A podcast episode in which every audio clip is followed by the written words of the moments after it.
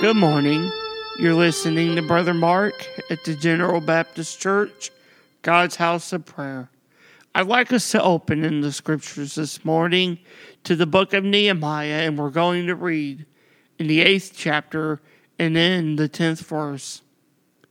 As we look at the at these scriptures this morning, we encounter Nehemiah as it is written in the scripture in verse 10 Then he said unto them, Go your way, eat the fat, and drink the sweet, and send portions unto them for whom nothing is prepared. For this is the day, for this day rather, is holy unto our Lord.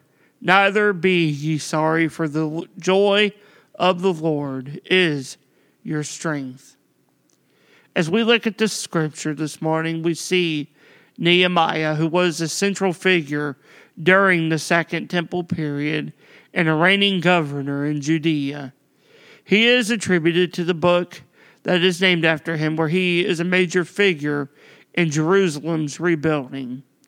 This morning, as we read in the scripture, I want us to reflect on these words that are written, just as Nehemiah declares to the people that they shouldn't weep, but take joy in the Lord and receive those things with which the Lord has blessed them and also to prepare things for those that have nothing.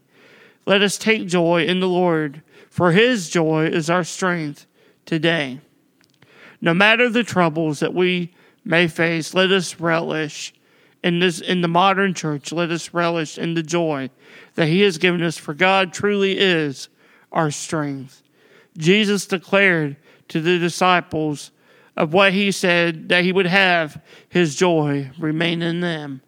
In John 15 11, he says, These things have I spoken unto you, that my joy might remain in you, and that your joy might be full. This morning, as you're reading in, I pray that these scriptures do encourage you. Let us come together in the Spirit of the Lord to embellish ourselves in the joy and in the peace that only the Lord our God can give.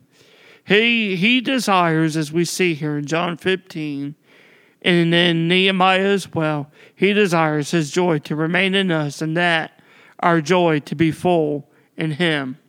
This morning, I encourage you to do just that. Let his joy remain in you and strengthen you in your relationship with Christ and God the Father. I pray that this scripture does bless you this morning and encourages you to live in the joy that is of the Lord. Thank you for listening, and God bless.